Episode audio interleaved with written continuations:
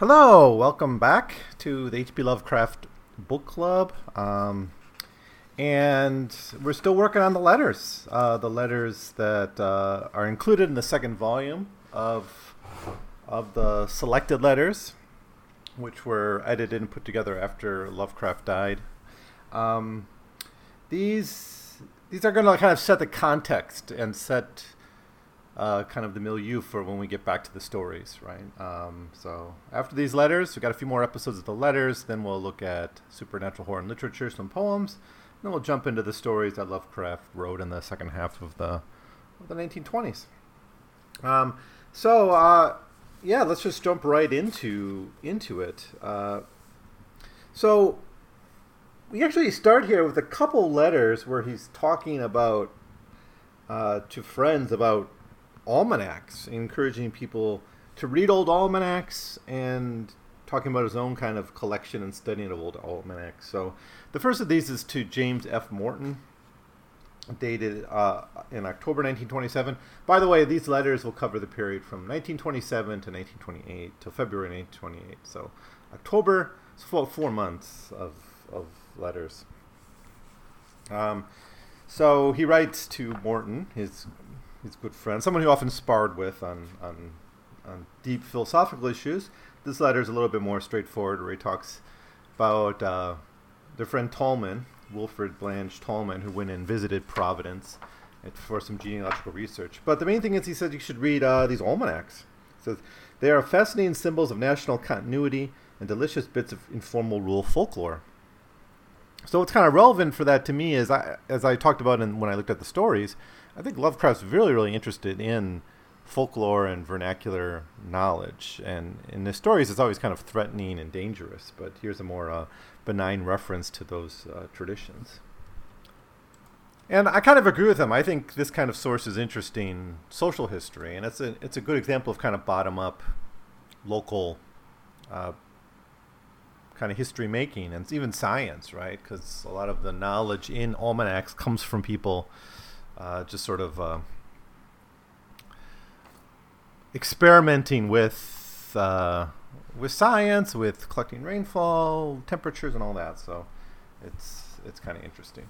Um, he kind of carries this on in uh, a letter he writes to Walter Coates. This is October 13, 1927. The Morton letter is not dated, except for October, so this happens sometimes. We don't really know which came first but they're similar to themes. So um, we've seen this before, where Lovecraft talks to a couple people about similar topics. Um, so he's talking to Coates about how he's been collecting some some more old almanacs, uh, and how he has a continuous file of these almanacs going back to 1839, and he actually wants to go all the way back to 1973 if possible. Um, and what he likes about them is their kind of their archaism. That's what he says. He says these old almanacs have a quaint flavor of ar- archaism, very alluring to me. Um, so he's interested in these as sources of kind of his his own his antiquarian pursuits. So in addition to kind of wandering around New England, going on these trips all the time, he he was doing this kind of backward collection of almanacs. Something I, I didn't know about until I until I read these letters. I didn't know he was really actively engaged in that that kind of work. Um, so next, we have a letter to Clark Ashton Smith, uh, dated October 15th, 1927. Uh, in this letter, he uh, talks a little bit about how he prefers reading to writing. Uh, we sort of already know this. He, he wrote this to other people too. Uh, more about his need for New England for intellectual kind of reasons, how he, how he just couldn't work in other places. He wrote, In New York, my mental processes were completely atrophied for want of contact with the impressions which form their exclusive nourishment. I was an unassimilated alien there and always would be. Only the return home liberated and resuscitated, resuscitated my faculties, such as they are. Now, all the environmental concernments have nothing to do with the people, except as vague and distinct decorative elements to be classified according to what their dress, physiognomy, and voice contribute to the general geographical impression. So again, we see Lovecraft really having a geographical kind of foundation to his his thinking, his knowledge, and his philosophy, and that that's uh, runs throughout all of his his his his worldview and his philosophy, and even his racial thinking. Even though he doesn't really talk directly about it here, Um, it's, it's there's a subtext always there, right? Of of this concern about immigration, the concern about race mongrelism, and, and, and cultural diversity creeping into these geographical spaces. Um, but um, he does so talk about how he kind of loses something when he goes to New England and how he needs to have outside contact um, and you know intellectual companionship. And he, he does admit here books aren't really enough for him, right? And you know, so I think that's kind of an interesting conceit that he's making here, where he's admitting that you know it's just you know when he was in New York, he did have a pretty vibrant network, like a boys' club, that I think gave him a lot of things that, although he hated New York for so many other reasons, you know, maybe he, in hindsight, he could appreciate it a little bit more. Uh, at least that aspect of it. Um, so, kind of an interesting letter. Usually, this is a. F- uh, usually, he praises Clark Ashton Smith in his letters to him, his his uh, writing or his pictures. He doesn't do that so much here. Um, but one of his he, Smith was really someone who I think inspired Lovecraft quite a lot. Um, next, we have a letter to Frank Belknap Long, his younger contemporary. Right, he always calls him like grandson. He calls himself grandpa. He always makes age jokes with him because he was, I think, he was like ten years younger. I mean, it wasn't like many generations, but he did sort of approach Long a bit like a a father figure in a way. Um, this one's dated November 1927. I'm not quite sure when in November. Um, I talked about the worm Ouroboros uh, by Eddison in the last episode. He, he, had read it sometime around this time, and he was encouraging others to read it. And he does the same thing here to to Long. I think this is the follow up to a recommendation he made earlier, and I talked about in the last episode. Um, you know, he thinks this is a great example of heroic literature, has even this kind of heroic spirit. And so for that, he thinks it should be read.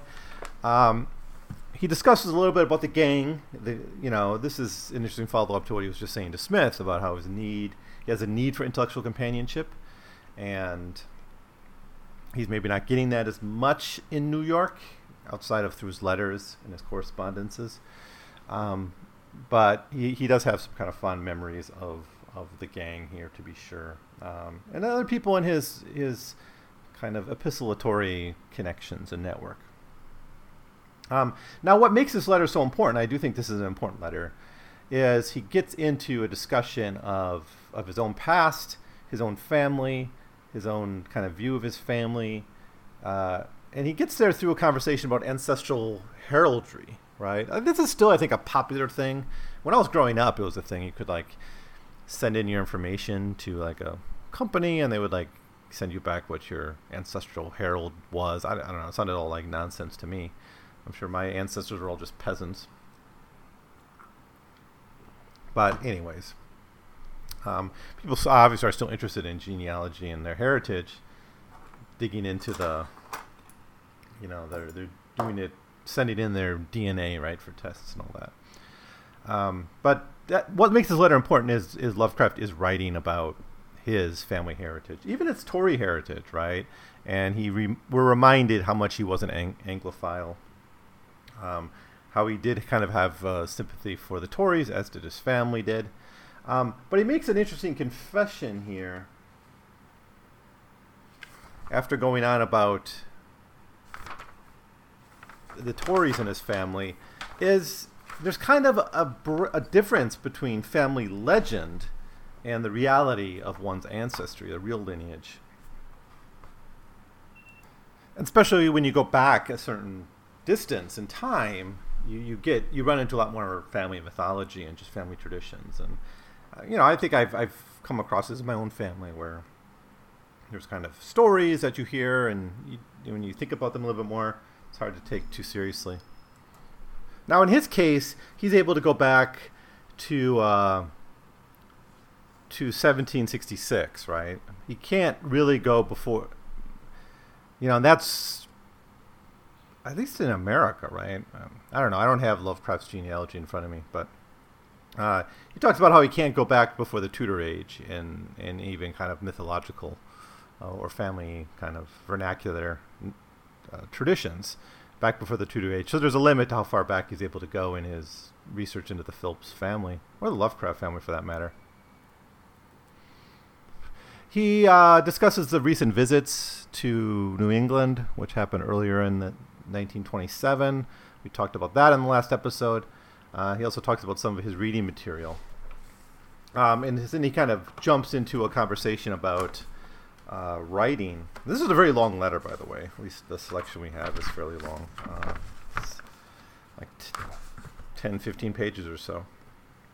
Um, he mentions some of the things he's writing and or reading. I mean, but then he kind of jumps into a criticism of popular writing, which we've seen him make before. He he doesn't think money is a very I mean, that's a perfectly fine way in his view to reason to write. He just doesn't think it creates art. Um, he says, here's the problem with some popular writers. Quote, popular writers go to every extreme of credulity in swallowing tales of absolutely impossible violations of the natural order while refusing to understand the truly natural mental laws which bias the fact perceiving and truth telling faculties of emotionally influenced groups and individuals in every quality from time to time which ought to be very obvious from a study not only of the history of human thought and delusion, but the perfect capacity for unfathomable delusion inherent in adroit professional legerdemain and fakir magic. In sticking to this unscientific attitude, they are themselves furnishing a fresh argument for the unbiased rationalist. Um, I don't know if like I think Lovecraft kind of falls into the same problem, doesn't he? I mean, he's not immune from from transcending the rational in his in his stories. I think he does that a lot. He criticizes some aspect of writing, and he kind of does it himself sometimes. Um, now, he talks about how, like some popular writers, and I think he's thinking here of weird fiction in particular, some fantasy s- settings are created and they're interesting, but there's no focus on perception's limits. Now, this is something Lovecraft really does explore in his own writing. Um, here, he's being a little bit more, I think, honest with himself. You know that he does he do, is pushing the boundaries of, of what we can perceive. Um, but a lot of fantasy writers he doesn't think can really do that. Um, and he thinks the best way to get that this is a scientific foundation. Right. So, I mean, for for Lovecraft, it comes down to the fact that like our minds, our senses, our experiences simply can't comprehend the world if, if we're kind of beyond a certain veil. Um, the scale of the universe, the all that kind of stuff, the cosmic horror element. And you kind of get there through a scientific foundation. Um, and then he jumps into talking about, I think, in an offhand way, the article he was working on for Houdini, the one I, I still don't have in front of me that article which he ghost wrote for Houdini, which was basically debunking psychics, debunking uh, occult certain elements of occultism, and he talks about the burden of proof is on the occultists, which of course is the standard skeptical position about um, about the occult. So long letter, but a lot of good stuff in this letter about his own family, about literature, about his views of of what makes good fantasy um, and then a little bit about his kind of scientific rationalism. So, a uh, good one to, to read for some reflections on his philosophy. All right, so the next letter we have here is a big one. Um, so it's, it's also quite long. Not quite as long as the one we just looked at, but but fairly long as well. And it's all about Rome. The Dwyer letters, I think, are always really good and interesting. I, I, it's always something like when I take notes on these, I, I kind of highlight. I put a star next to the letters I think are really important. Pretty much all the Dwyer letters get the star because they they really show Lovecraft thinking deeply about various issues. And it's often in these Dwyer letters that he talks quite a lot of length on um, on on race, on civilization, on history, and that. And certainly does that here. Um, but it's all through the lens of thinking about Rome. This letter is dated, by the way, also November 1927. Um, so he thinks Rome has a huge impact on his imagination, right? And especially Roman Britain, right? Um, but even older Roman, earlier Roman traditions and ideas. Like, as we know, Rome was always kind of the second historical home for Lovecraft after the 18th century. Um, he says, as far back as 450 AD, my retrospective sense adheres altogether to Britain. But behind that point, when the scene of my memory becomes Roman, the chain abruptly snaps. So, if you go back to a certain point in British history, you get to Rome, right? And remember, he does this in the story The Rats on the Wall, right? Where they go down into the catacombs and they literally go back in time until they get to even like Roman and pre Roman uh, architecture the farther down you go. But before that, you have this kind of Anglo Saxon tradition, and then there's some deeper tradition, which must be Roman. Uh,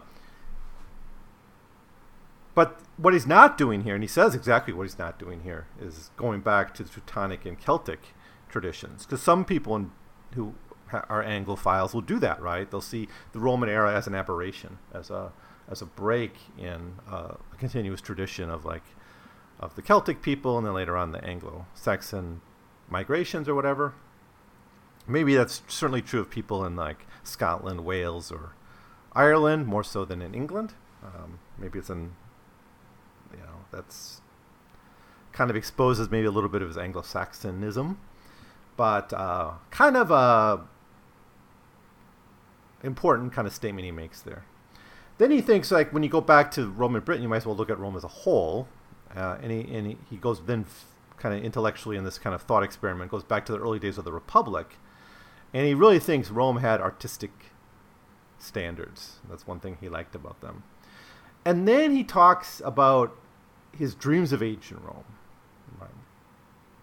And most of this letter, and this is like what makes this a really wow letter, is the vast majority of this lengthy letter is a report of a dream he had uh, of Rome, of being a Roman.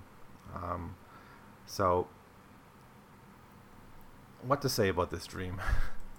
well, basically, he's he's in the he's playing the role in the dream of uh, of a Roman soldier of the Twelfth Legion um, here, and he gives his own description of himself. Now, it's it's seven pages long. It's seven type pages long uh, in the in the book. So it's a it's a significant uh, record of a dream. And he's not the only one. He wrote this record of this dream too. He wrote it to other people um, as well. So he shared this dream fairly um, broadly. But this is the most detailed description of this dream that we get in in Lovecraft's letters, as far as I know, and as far as I've remember. I think he does mention it again, and maybe it's edited out.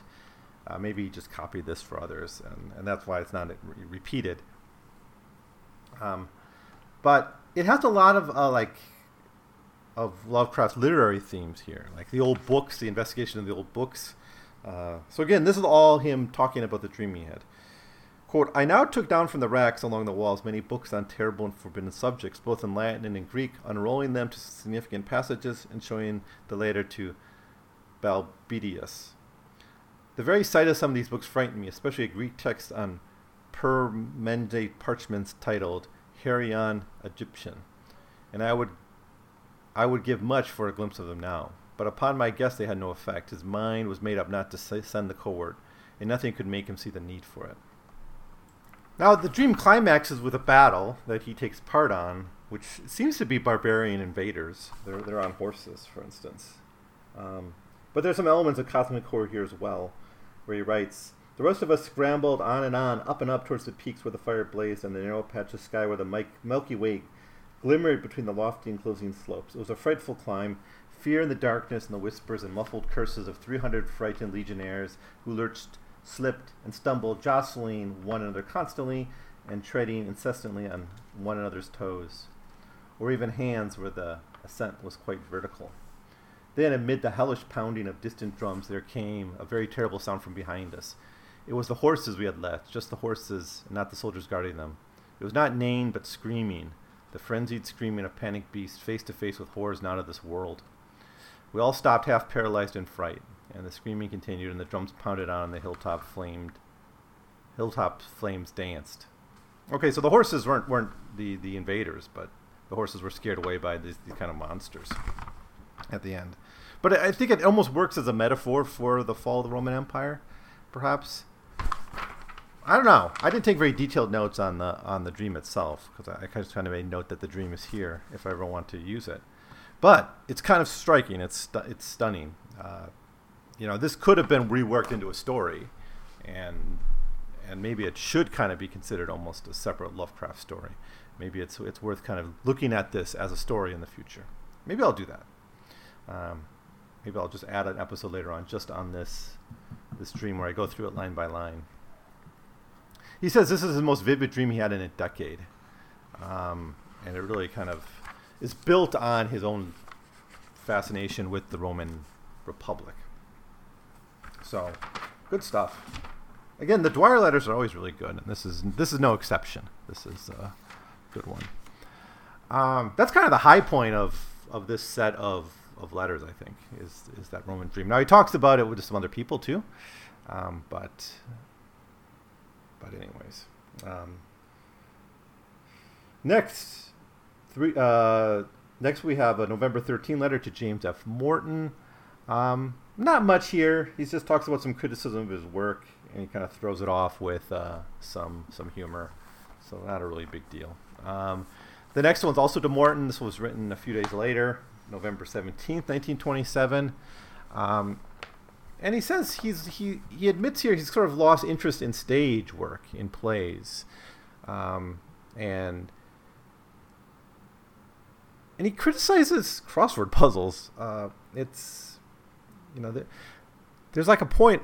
Did we look at this letter yet? No, I think it's a little bit later. We'll see this where he kind of rants about cheese. Um, he sometimes has weird uh, things that kind of just bother him, and he and he writes about them in the letters. Um, in this case, it's crossword puzzles, which he thinks kind of cause harm to the mind. They sort of limit the language and they limit our ability to use language. It's kind of funny, but uh, maybe not that important at the end of the day. But it's it's it's fun to see Lovecraft kind of freaking out about something kind of st- stupid when you when you actually sit down and think about it. He says, effective language springs spontaneously from one's inmost mental life and habits of perspective and expression and ought to be a supremely unconscious phenomenon. And of course, crossword puzzles can't do that, right? Where you're trying to find the word that's been pre-planned for you to search for. Um, so maybe there's some wisdom to it, but I can't imagine crossword puzzles really causing too much harm to people. Um, so, but anyways, moving on to more significant letters. Um, next one is November 24th, 1927, uh, to Donald Wandrei. In this one, he documents his anti, um, sorry, not anti, after Thanksgiving Day feast dreams. Um, which I guess is a real thing, right? If you eat a lot, your your your kind of body's digesting at, at night, and, and, and you end up having more dreams. Um, uh, but he contrasts this with the Roman dream. So I get the sense he already kind of documented the Roman dream to to Wandrei in another letter or earlier in this letter. Maybe it was cut out uh, by the editors. Uh, but so he kind of talks about that a little bit, and then he he kind of reminds how much Rome affected his his upbringing uh, and his like historical worldview. Quote, it is absolutely impossible for me to envision the ancient world except from a Roman point of view and I feel as fierce and natural a patriotism for the conquering republic of the Tiber in our own age as I do for the English civilization in this age. The decadence of the empire fills me with as great a melancholy as the present day of the Western world, and I'm forced into the paradox of resenting, in the antique time, the incursions and achievements of my own northern ancestors, whose present heritage I'm so avidly eager to see defended against all rivals. What he's saying there, obviously, is it was the, these northern barbarians, right, who helped bring down the Roman Empire, and, and that's part of his own uh, cultural heritage. Uh, but overall, he's got these kind of modern day lessons uh, for the decadence of the empire. He's not the only person to do this, obviously. Lots of people like to look to to, to Rome uh, for for lessons about whenever you want to study a civilization in decline or decadence, or, or, or especially on this time. I mean, even at the time of the making of the construction of the American Republic, there's a lot of thinking about Rome, right? Like this kind of the Senate, the fear of democracy, all that kind of is drawn from Roman tradition. Uh, people at the time in, in the past certainly thought a lot more about Rome than I think we do now. Um, so he he actually kind of likes the barbarians a bit because he kind of has to trace his own genealogy through them, but he has ultimately this deeper and more profound passion for Roman civilization as such. He says, psychologically, I'm either a Roman or an Englishman with no possibility of imaginative expansion. Um, so, that's that. Uh, the next letter we have is to Clark Ashton Smith, dated November 27th, 1927. This is the this is his history of the Necronomicon. Um, if you want a copy of the history of the Necronomicon, you get it in the Klinger anthology. I think you can probably find it online too. He wrote a little essay, which is like a history of the Necronomicon, its author, and all that. And I believe that this is what is included in the in the Klinger anthology, or at least it's not very much changed from that if he wrote it later.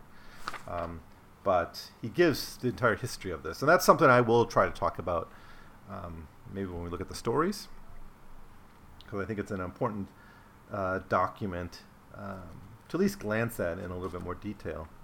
Uh, he has a whole history for, for this guy, this author, right? Um, you know, the translations, all the different translations that are made throughout time. Um, he adds something here. Once a man read through the copy in the library of Miskatonic University in Arkham, read it through, and fled wild-eyed into the hills. But that's another story. End quote. As far as I know, he never read wrote that story. Uh, the only story I know I can think of where someone reads the Necronomicon at Miskatonic is is it's Wilbur Whateley in the Dunwich Horror, and he's not running into the field. He wants the book, right? He wants the spells in the book to complete the rituals uh, that his his father or grandfather fa- grandfather, I guess, had begun. So yeah, that's it. That's your history of the Necronomicon, if you want to, if you want to look at that. Um, Next, we have uh, another fairly long letter to Frank Belknap Long, dated December 1927. And this one's kind of funny. It, it starts with a hilarious resume. So let me read it to you. He gives his own resume. Um, he writes uh, Only a few stories are reproduced, but the biographical roll of honor is so long as to lack all essential distinction.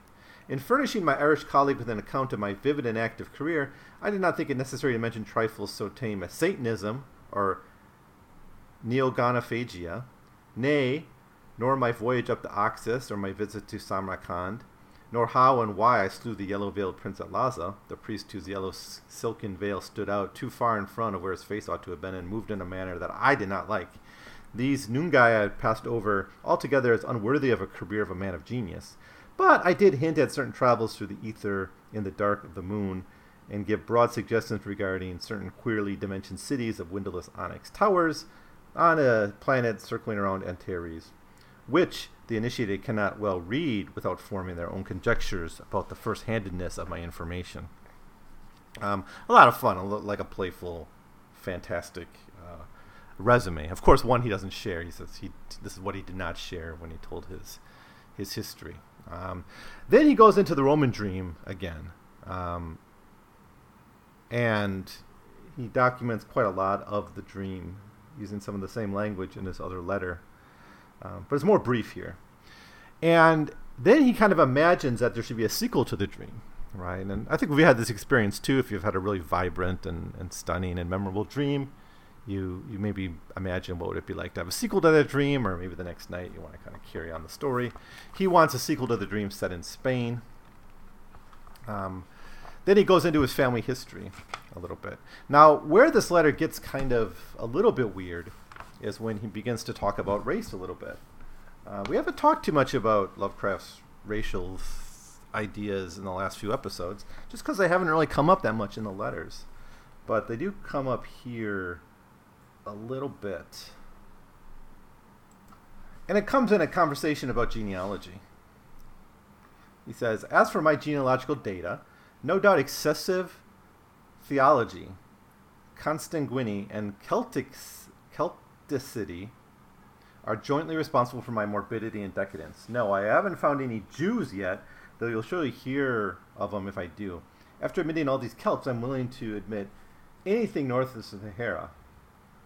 Did I mention the Egyptian priest Rancas Kamas, who voyaged to the Cassiterides on a Phoenician ship at the time of Psammetichus, who was cast in the green shores of Quernars, and blah blah blah.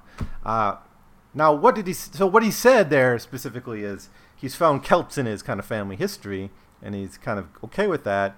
And he says, like, I'll even admit Jews, and, and he says, well, you know, at this point, I'll, I'll confess to anything north of the Sahara, right? So what he's not willing, here's where why it gets a little bit weird, is he's unwilling to acknowledge or accept any African, sub-Saharan African blood, black African blood, right?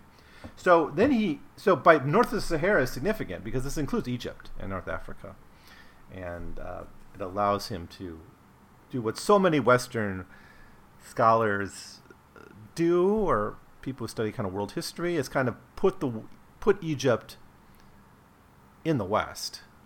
It's part of Western history. If you take a Western Civ course, Egypt is like the first chapter, one of the first chapters in the book, right? Um, which is fine. I mean, I think we all acknowledge Egypt had an impact on, on Western culture and Western tra- traditions, but it's also African, right? And it also had impacts on African civilizations, and and the Afrocentrists have made a big case that it should be included in their history. And it, it's I'm not unsympathetic with that goal, right? I don't know. Of course, I think continents at the end of the day are artificial constructions, but to to claim Egypt single-handedly as as Western uh, is maybe to take credit for things that that the Western civilization as a whole really doesn't shouldn't uh, lay claim to. Maybe the global approach helps. We can just kind of see this all part of world history. But uh, there, um, but he still is not very open to this idea of that he might not he might not be fully white, I guess. Um, then most of the rest of the letter gets into a conversation about Ambrose Bierce and some of the Ambrose Bierce, Bierce stories he read recently, specifically The Monk and the Hangman's Daughter, um, which he. Anyways, I never read it, so I don't know uh, what's really involved in that, that tale, but he certainly is is expressing some kind of interest in it. So, so next we have a letter to August Derleth, December 1927, where he complains about literary affection, the romance. Like he he wrote about this stuff to Bishop earlier, where he says he did, why he doesn't like romance novels and romance stories. So, his loss, his loss. Anyways. Uh, all right. Uh, the next one is December 6, 1927, to Vincent Starrett. As far as I know, I, I, this is the first, I think this is the first letter to Starrett in this anthology. Um, he was a Canadian born American writer. Uh, what, do, what do we have about him? Wikipedia doesn't give too much to it. Um, he's kind of known for fantasy horror, and he published in Weird Tales. Uh, and Arkham House later published a collection of his short stories called The Quick and the Dead. Um, I actually haven't read his stories. His most famous work is The Private Life of Sherlock Holmes. So, um, so this is like a letter to a colleague. Um, and he talks a little bit about a supernatural horror and literature article. Um, he thinks it's bad. I mean, he, he that's the weird thing about this one is he, he sort of admits the article's bad, and and I don't think it's bad. I think it's kind of fascinating, but Lovecraft is is showing some humility here about it. But at the same time, he says there's really nothing else. There's no other article that does what that article's trying to do, which is provide kind of a overall state of the field of weird fiction. Um, I, I think why he thought the article was lacking is because it needed more. And we've already seen how he's kind of struggled with the fact that, you know, he, when he started to write this, he realized how little he knew, so he had to read a lot. And he came across new writers and new stories that he hadn't read before, and he incorporated those into the article, but he always knew there was more, and, and that the, at most could only tell part of the story. Um, you know, you're not under an obligation to do that, by the way. If you're given a state of the field, you don't have to read everything. You know, I think the I think the article stands up, but he's kind of setting too high of a standard for himself here. Um, then he talks a little bit about Poe. Um, obviously, he loves Poe, but um, He says, Poe I know from incredibly early times, from my 10th year at the latest, and I believe he had affected me more than any other writer.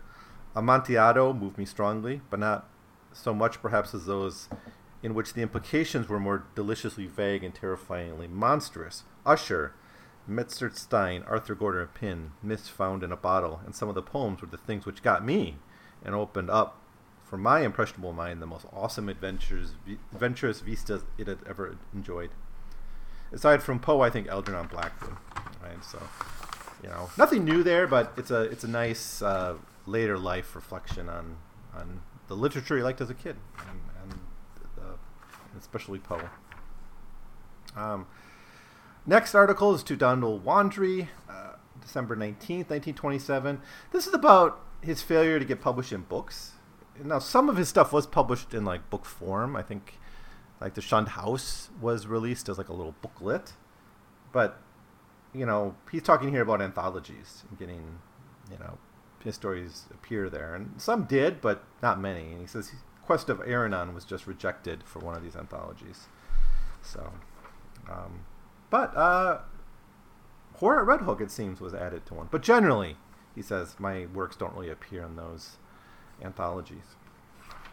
Um, next one, uh, December 22, 1927, to Farnsworth Wright. He's, of course, the editor at Weird Tales. Um, he talks to him about some of his future works, some of the things he's working on.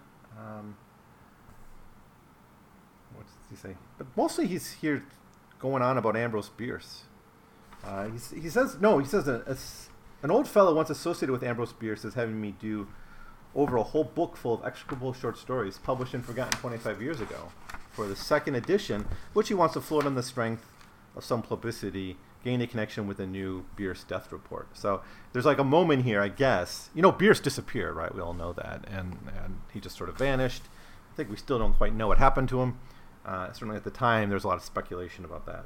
Um, but uh, he was in the news, so this idea was to benefit from this by publishing some of his stories, and Lovecraft somehow involved in that thing. Um, but yeah, um, kind of just publishing stuff. Uh, and he also talks to Farnsworth Wright about how he's not he doesn't appear much in in short in, in short story anthologies and collections. But uh, he does mention the reaction to Color Out of Space, which was published in Amazing. Um, so then we have uh, Wilfred Blanch Talman, um, who was mentioned in an earlier letter, but we haven't seen a letter to him for a while uh, dated December 28th, 1927. Um, this one kind of goes back to this question of his own ancestry and the, the Celtic versus the Teutonic heritage. And, and he's already sort of confessed in the letter to Long that he sort of found some Celtic heritage in his background. Um, and here's what he writes about it. As towards my attitude towards ancestral Celts, while I fancy they're still a bit ambiguous, I like them when they're kings, Yet, after all, mere druid hounds can't compare in solidity and majesty with gold-beard Vikings and conquerors. I'm for the Teuton in the last analysis, although, of course, a Celt or two on the loftier branches doesn't poison a whole family tree. Um, so, some kind of racial subtext there, to be sure. Um, Celtics on their own, a few Celts, if they're like from the king, lines of kings, they're not going to poison a family line. So I guess that's him being generous to uh to the non-Teutonic line. Um, it might just be coming out of the fact that he seems to have found some Celts in his family tree. Um, but then he kind of backs on this and he says, well, much of my ancestry's imagination, anyways. And this he wrote in a letter we looked at earlier in this episode. You know, that the, the line between what's real and what's just family mythology gets sort of presented as truth is pretty thin. And I think that's true. I, I think that's there's a lot to that. Um, how does he say this? Um, yeah, he writes this. One of the tiny compartments represents the Morton shield, kind of talking about ancestral heraldry. So the Morton shield, which of course implies descent through the actual connection is not given on any paper. I have thus given me an actual, through infinitesimal link with Edward John Moreton Drax Plunkett, 18th Baron Dunsany. Um, but it's made up. I mean, or it's like it's, he can't prove it on paper, right? It's just it's, it's in the imagination. Much of ancestry is imagination, anyways. He even kind of traces his ancestry, his family history to Ambrose Bierce in a way. He says, "Yeah, we're all one great family. Me and Art Machen and Dunsany and Ambrose Bierce.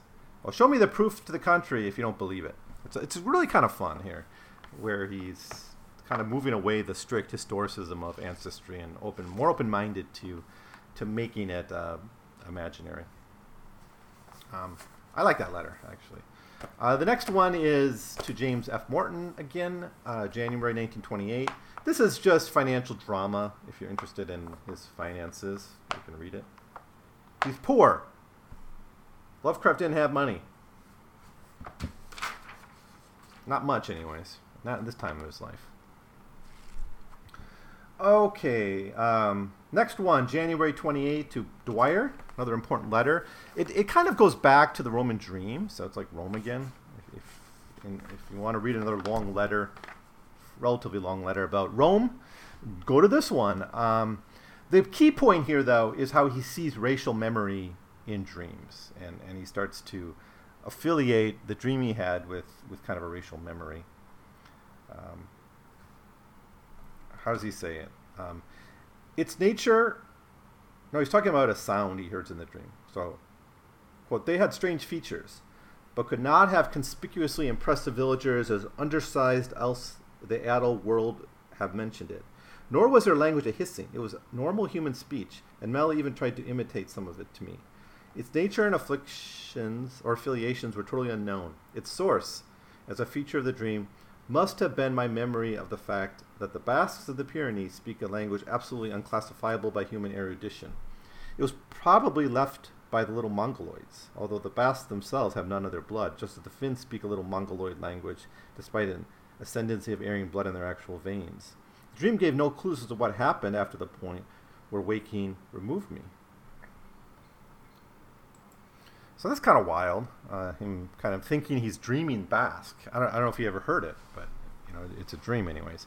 But then he he springs into a conversation about the Basque and how they still practice the the evil Sabbath, which uh, kind of ties to his interest in in occult traditions as they kind of want float around the world. And he, he sees the Basque as maybe a kind of a suspicious, a population of suspicious persons uh, that would be a a source of horror and like a sequel to the horror at Red Hook or something.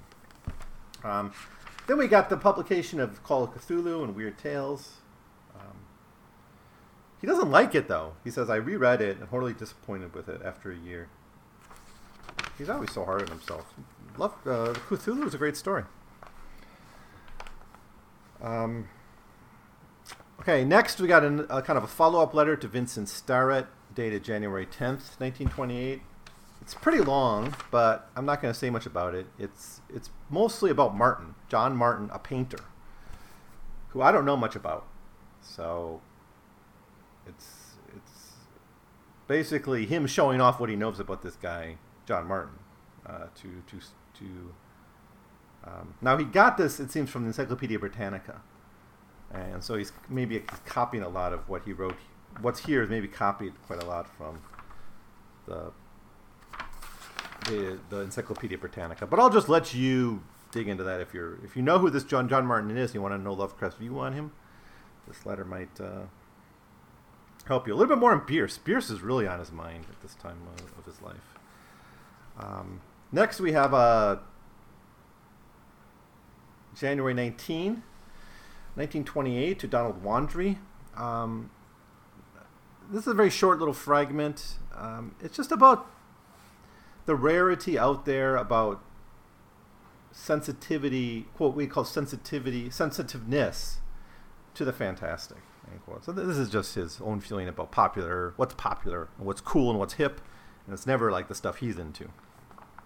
Um, and then the final little letter here, January 31st, 1928, is just talking about the color out of space uh, not being reprinted Um, and he reminds us something we already know, and that was it, it was his favorite story. So, what do we have in these letters overall? Um, I think there's a lot here on ancestry. That makes these this set of letters important. And notice it's not much time was covered. So basically October through January, actually. I think I said February, but the last letter I, I mentioned is January 31st, 1928. So pretty much just three months, he wrote a lot of letters, a lot of long letters, a lot on ancestry, a lot on Rome. Like Rome, this is when that Roman dream happened, and he he wrote about that with a lot of people. He's thinking a lot about Ambrose Bierce as well. He he seems to develop this connection with uh, this other writer, uh, Starrett. Um, maybe not too much professionally going on of note. He doesn't talk too much about any new stories being published. But um, good stuff. I, I, think the stuff on Rome, the stuff on his own ancestry, and his growing kind of cynicism or um, about his ancestry, and, and kind of an uh, like that line, like I'll accept anything north of the Sahara, shows maybe he's becoming a little bit more flexible in, in kind of how he views his own past, right? Not just strictly an Anglo-Saxon, Teutonic heritage, it's actually more complex and, and, and richer than, than that. So, fun. Um, I really am kind of growing to like thinking about and talking about these letters. And when I first kind of said I'm going to look at these letters, I thought it would just be uh, a lot of race stuff. But, you know, that's there, but it's not nearly as bad as all that. Um, so, next episode. So this will be episode eight coming up of the second volume of the Selected Letters. Um, we'll look at the period from January 1928 to December 1928. So um, each episode covers 20 letters. So the dates are just however they line up in the in the in the book. Um, so not too many really, I guess, important letters, important enough for the editors of the selected letters to to include them, written in this year. But um, but yeah, we'll we'll talk about those next time if you're reading along with me.